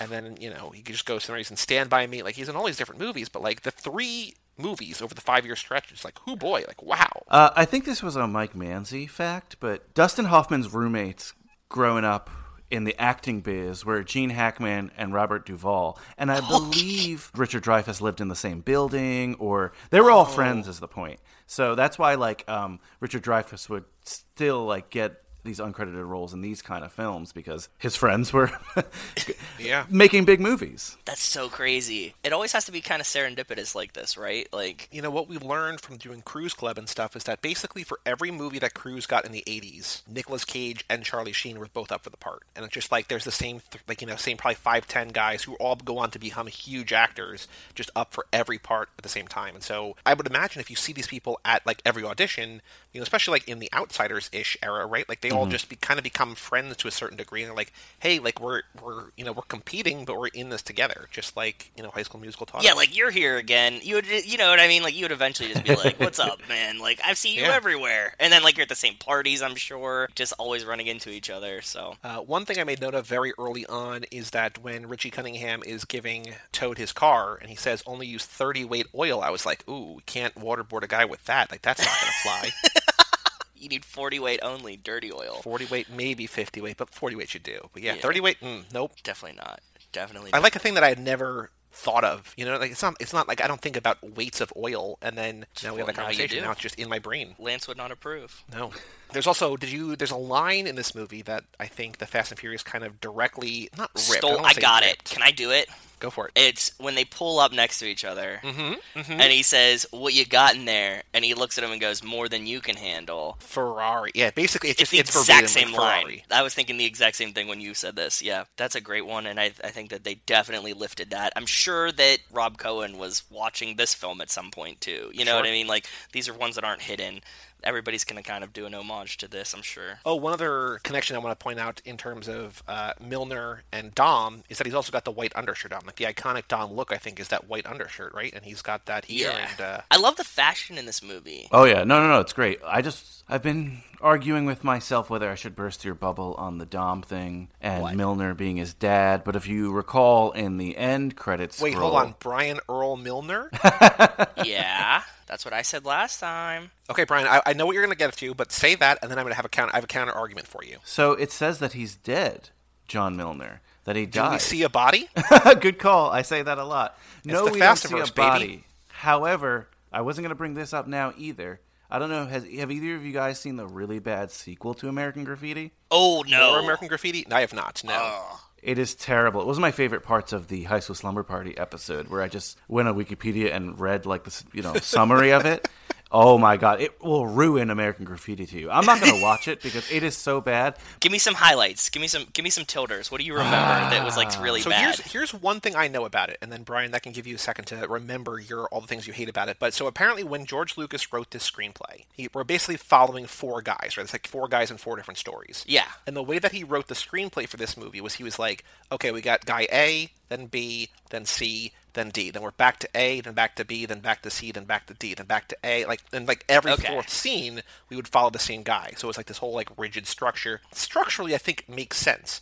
But then when you're shooting a movie, they're like, well, this scene doesn't work, this scene doesn't play, it's, we've got to really move this here, we got to cut this one out, and he kind of loses that.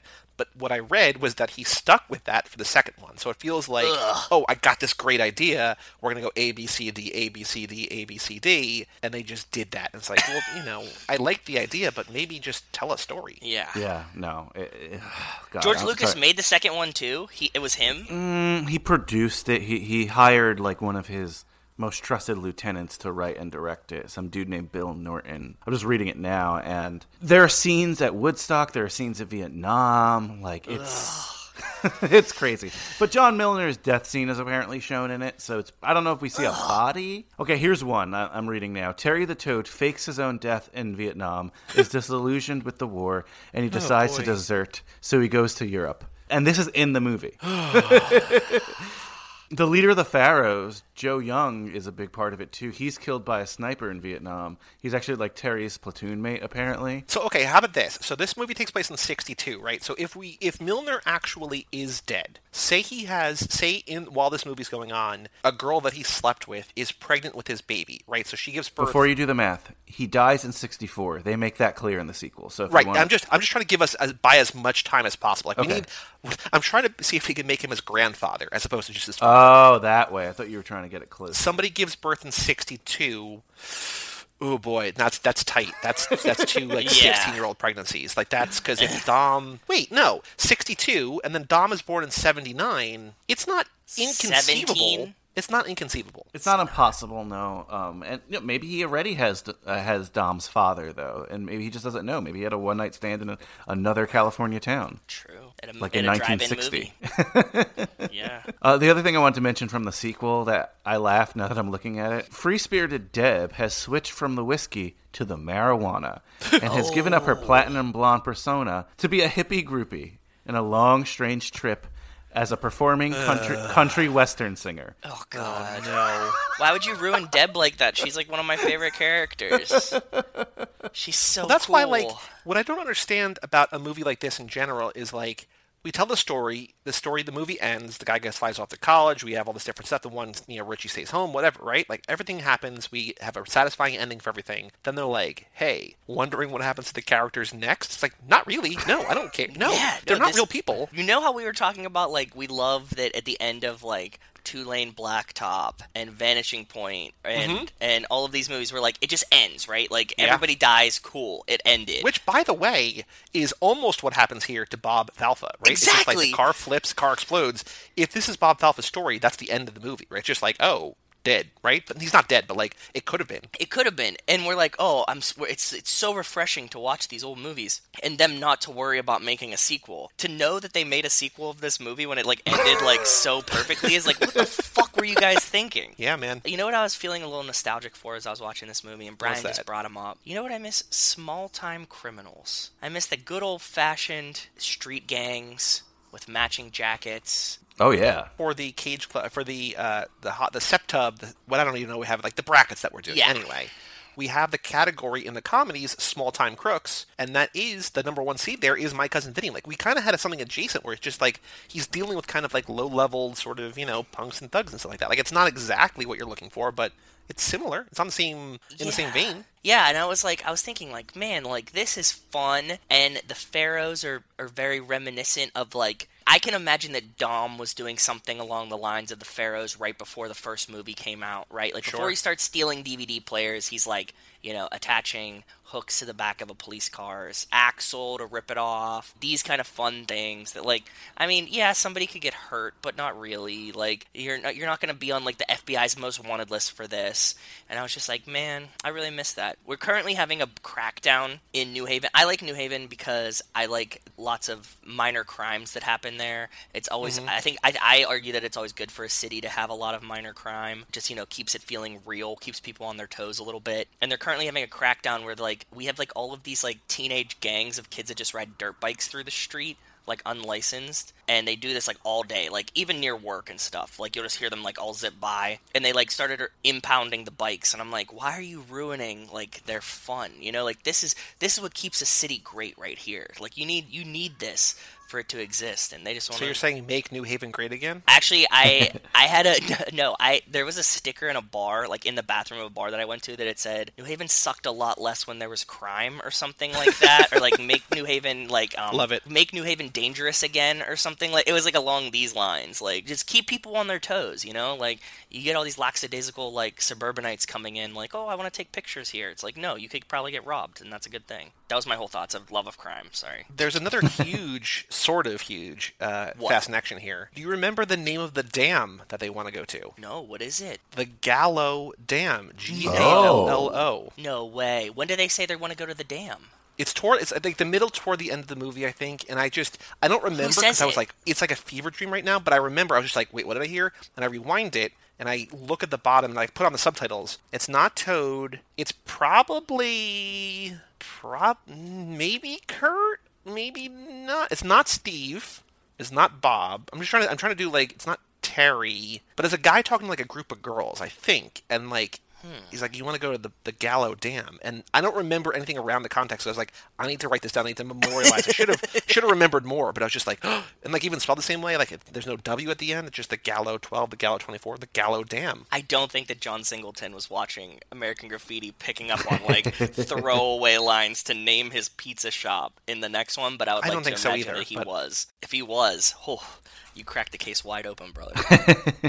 You know what I realized is there's a distinct lack of in Fast and Furious movies. what? Pranks. Ah. I don't know. I think Roman kind of prays pranks on himself. I guess like the like I don't really want water balloon and shaving cream pranks, but like I feel like we're also way past that point where that could actually happen, Yeah, right? no, like it it would have had to be like in the first one or two or three movies, right? But like if there's something so so joyous about them like Carol getting hit with the water balloon and then then like all right, we're gonna do the thing and they like take the air out of the tires and then just Yeah, I'm surprised we don't get more of that. Like, don't you think that like wouldn't it be really funny if like Dom like takes the air out of like Hobbs's tire? At you know race what I mean? right? Or just like yeah, like we- let's, let's race quarter mile and then like they just have like Jesse over there like taking the air out. Yeah, that's what I mean. Like that would be really fun. Like uh, obviously, like now they'd have to like you know blow the tire off with like a god's eye laser from the sky or something. But like you know, like I would love to see like Dom like get out and be like and like let the air out Yeah. of the tire and be like, let's race, Brian.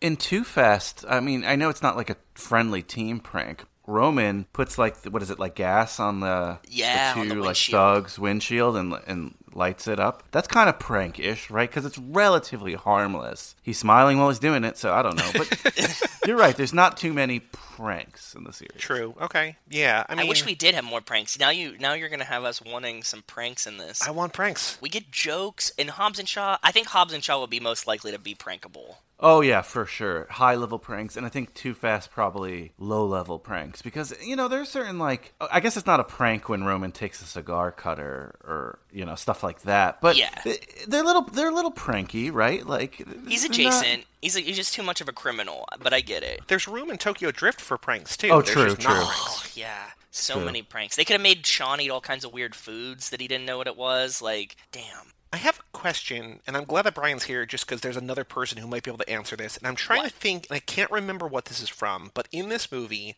they attach the chain or whatever to the back axle of the cop car, right? And Mm-hmm. then they speed by, and the cops go after, and they just pull the tires off, right? Like it just pulls the entire the axle axle, off. yeah. There's another movie or a TV show, and I don't know what it is, and I was like, maybe Breaking Bad, but it doesn't feel right.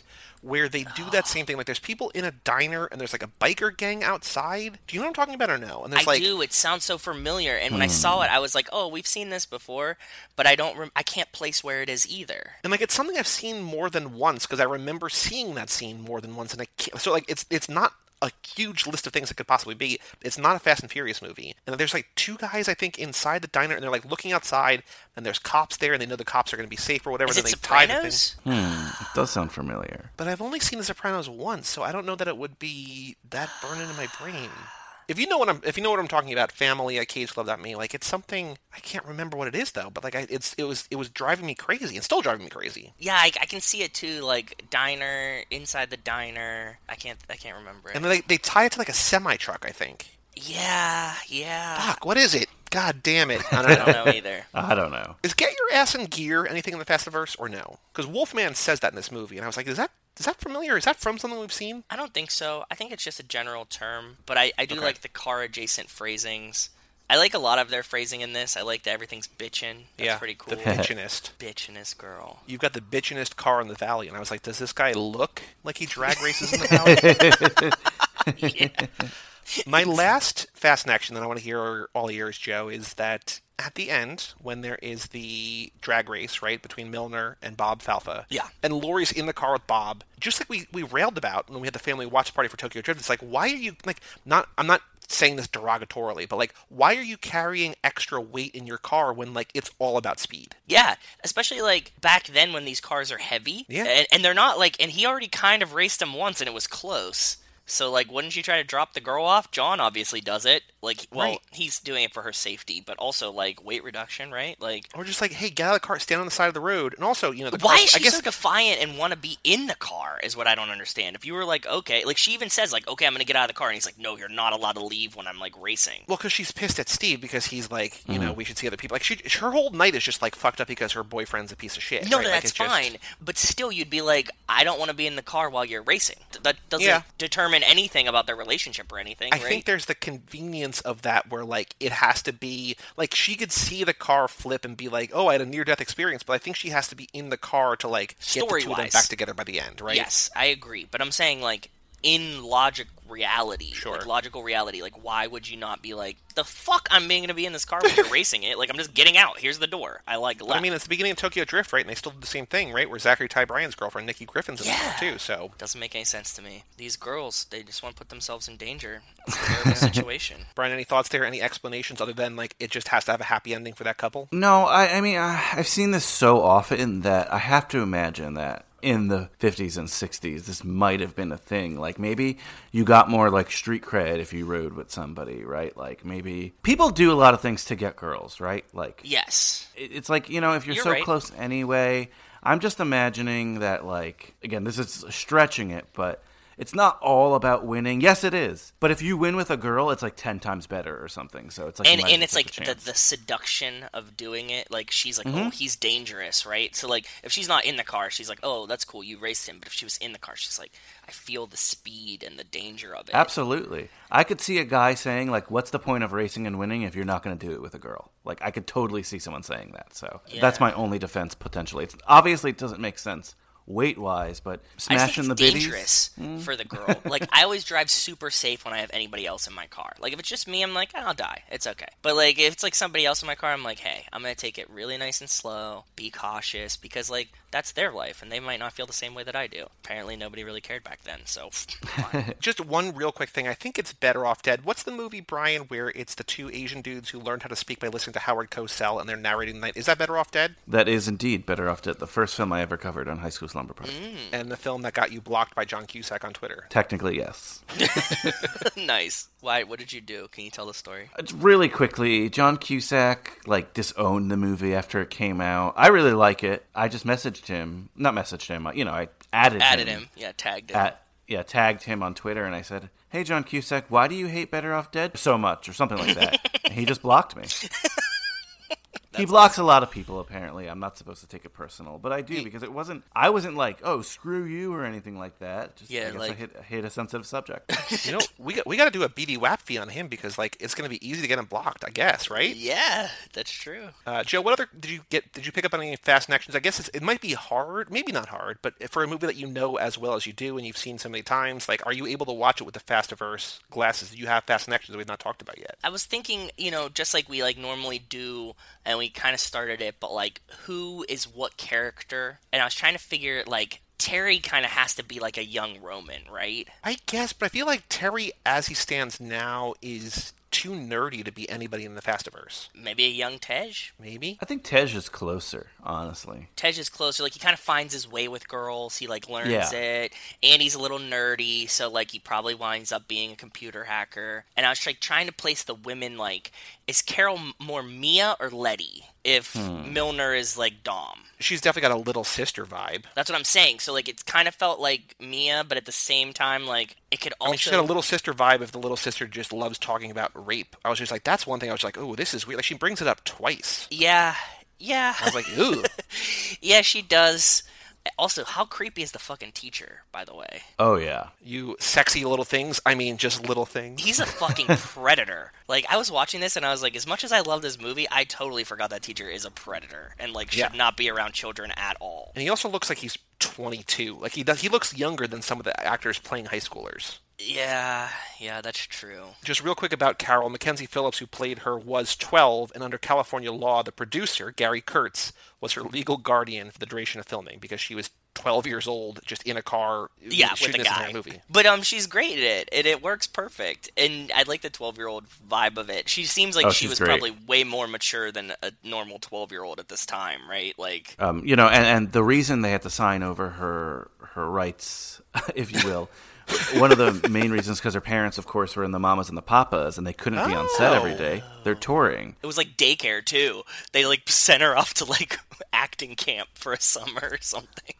Essentially, yeah. I mean, she has a very, very, very dark story. I So mean, we were I don't talking want to about get into it yesterday. today. She's wise beyond her years, and it's probably for not great reasons, but she's so good. So Yeah. I'm not saying it's a great trade off in real life, but if we ignore like the bad parts of her life, yeah. I mean, I, she had already started doing cocaine before filming this movie. So Yeah.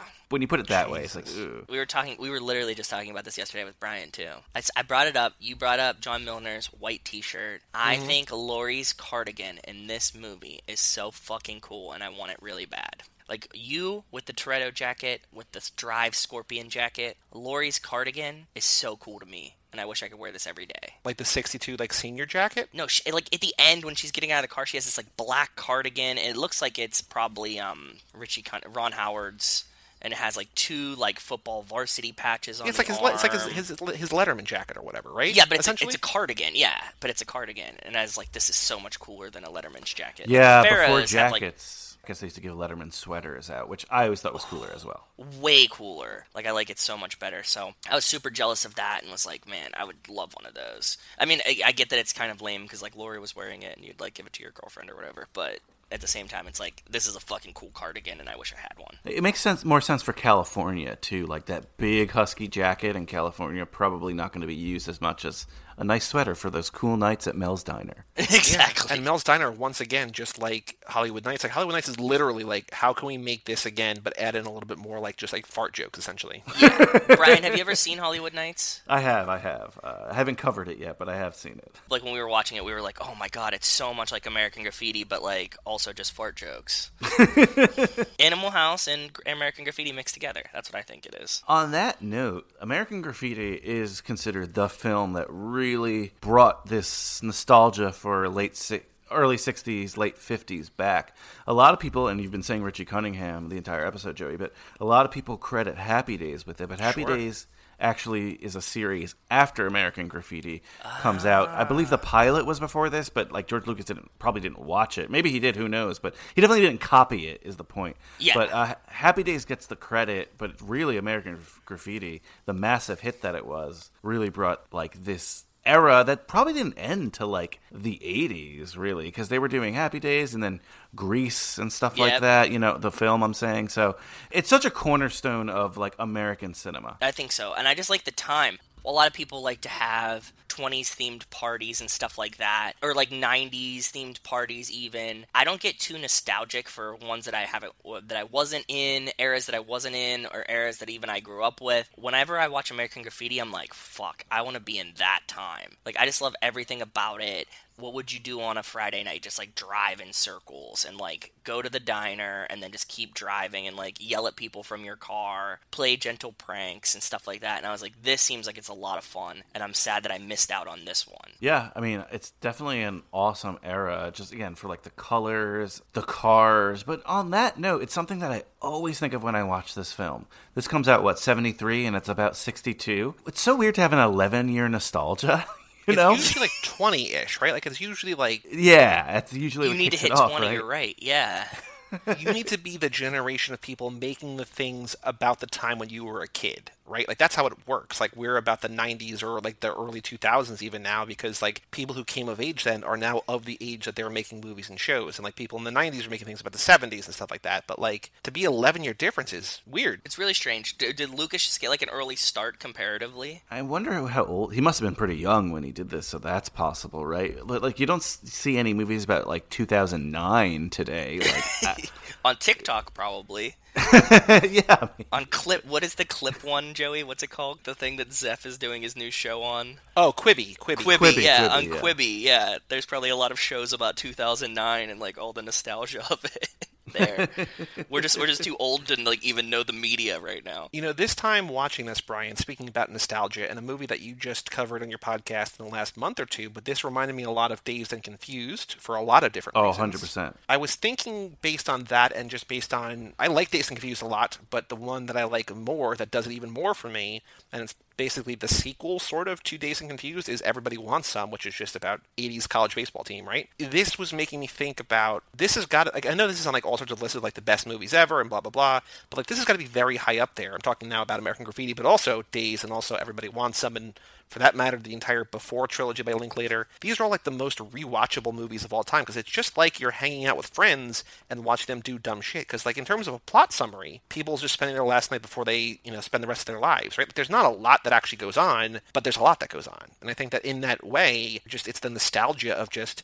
Hey, I remember that night that I spent with my friends. I want to do that again, and you watch this movie again. Yeah, you're right. I didn't even think about it, but this def- this movie definitely has a ton of rewatchability. Like comparatively, like even we watched a lot of great classic car movies this lap so far. This is one that I've watched and I could put on at any time and just be just be sucked in and enjoy it just for the fun that it is. So because it's like this and Vinny. Like, I mean, I liked genuinely every movie that we've covered so far. I think, unless I I'm agree. blacking one out PTSD wise, you know, I'm not going to go back and watch Two Lane Blacktop like any day. Like, I'm sort of to be like in the mood for that kind of movie. But this, you could put on at any point. It, I don't mean this condescendingly to this, but you talk a lot about the brain mush. Like, this is just like it kind of recedes into the background. Yep. And it's the music and it's the act. It's just everything. is just like it's like very Brian peaceful. Yeah, this might have been like the best Friday night they had, but I bet you the one right before this was not that much different. And I don't mean that in a bad way, right? Like it just feels like these are the nights that they cruise and have an awesome time. Uh, Yeah. it- yeah, So I 100% agree with you. this was probably like the highlight reel of like four weeks but you would still like hear these stories all the time right like when you'd meet up with your friends you'd be like well remember that one friday when we like you know put the thing on the cop car and like fucked it all up they'd be like yeah that was funny that was funny I could talk about this probably forever, but I also don't know that I actually have anything more constructive to say. Joe, do you have anything else that you want to point out? Any other fast connections? Any other thoughts about one of your favorite movies? i slid all mine in as we were talking about it this is just a great movie and if for some reason you haven't seen it yet go watch it that's like my major takeaways for this Cool. And Brian, what about you? I know that we didn't have you because we this literally like this sounds like it was like a bit, but like we didn't. five minutes before we started recording, I was like, "Hey, Brian, just come on and talk about the minute." Because high school, and we're like, "Hey, like Stick us around. asking you to stay on was actually happened live on air." But I know, so I know you didn't, you know, rewatch this for today. But anything else that you want to say? Any other you know memories of your conversation with with Mike and Chris, or just from what you read or what you saw? I mean, it just goes to how good this movie is. Like you just said, I didn't watch this before. It doesn't have like this really distinct plot line. Right. But I could remember it almost verbatim as we started talking it. Like there was there wasn't any like, oh yeah, I forgot that happens. That's the mark of a great movie with great rewatchability. And I'm not, you know, I'm not sick of it. I could watch it right now and it would be awesome. Sure. And I love how it just like it caps it off with just the end is so perfect. Like you get the nice switch, like they change roles of what was happening in one night. That last phone call that he has, like when she finally calls like the thing and he's like, You're like the most beautiful, exciting thing I've ever seen and like, Can I know your name? And she's like, Nope, I'll talk to you tomorrow. It's just like I might see you, you know, if you if, we, if we pass each other again. Yeah, it's just like perfect, and like I love romanticizing the idea that you can the the image of somebody else in your head is always greater than what they could be, right? Like they can never match the perfection that you give Oh, for them. sure. So to end it like with him like being like that was it. She was the most perfect girl I've ever seen. You know, it's like, okay, yeah, because you didn't like spend any time with her, so of course she's the most perfect girl you've ever seen. It's cool. It's something that I can relate to. Like I, I think about this a lot. So Really quickly, did you guys see the original intention for that character? no, No. What was the original Oh yes, I did. I did read this, but I, we didn't talk about it. But yeah, this is this is crazy. I, I hate this. I hate This this. is so bad. But I, I wanted to bring it up because I, I guess my closing remarks is going to be what my opening remarks were in the intro. Like, this is to me proof that George Lucas is a great filmmaker. Look, I love Star Wars. I'm not saying I don't, but Yeah. he definitely got sucked into that universe, no pun intended. So the original intention of the Susan Somers character was that it just was supposed to be a figment of Curt's imagination. And there was actually going to be a scene where she was going to disappear on screen and we were all going to see that he was just imagining it the entire time. Ah. And that's like to me so bad. The movie did it so much better.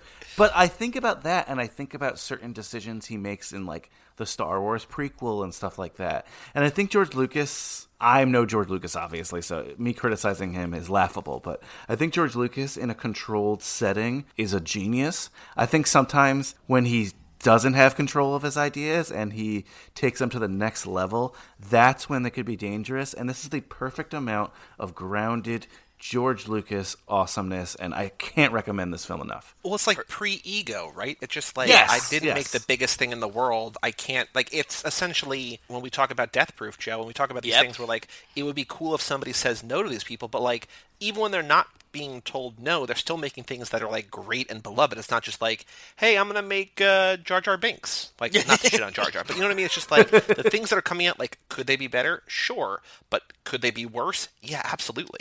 Yeah.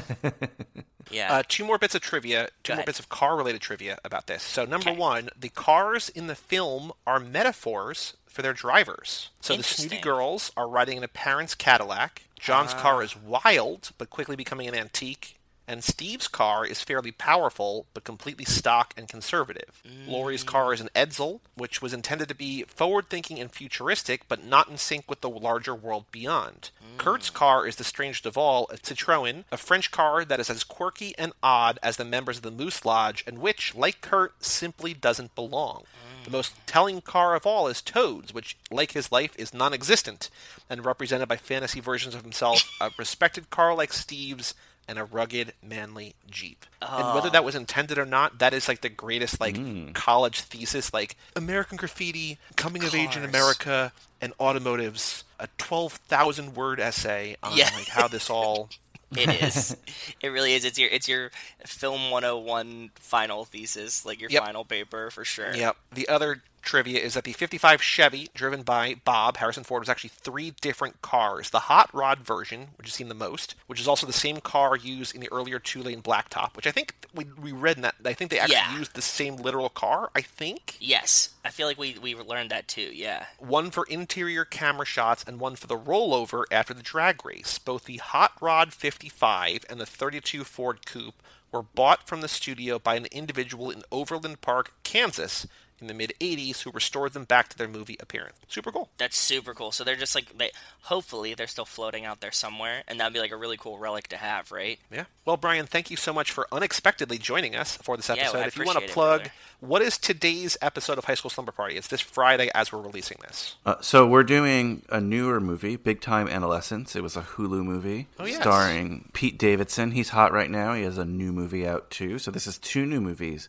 for him this year. And my guess Isn't he in some is- kind of shows? I saw like commercials for some kind of show that he's coming up into. No, he's going to be in a new movie called The King of Staten Island, which That's was right. Oh, it's a movie. it I gonna- thought that was a yeah, show. it was going to go to theaters, and then they're just dumping it on. I think HBO Max. I want to say. something crazy, but it's Yeah. And soon. And Marisa so Tomei. it's this month. She's in it too. She plays his mom or something, right? I saw her Oh, in yeah, the commercials. But this uh this film, Big Time Adolescence, I loved. It, it was great. It has some people I wasn't too familiar with. Uh, Machine Gun Kelly is in it, but he has a he has a real name now, and it, it's a it's a really cool film. And my guest is the Foodie Films man himself, my partner on P.S. I Love Hoffman, Kyle Reinfried. So definitely check that out. And High School Slumber parties twice a week these days. We're doing Cheer Mondays as well. Joe, you're on twice in the Cheer Monday series.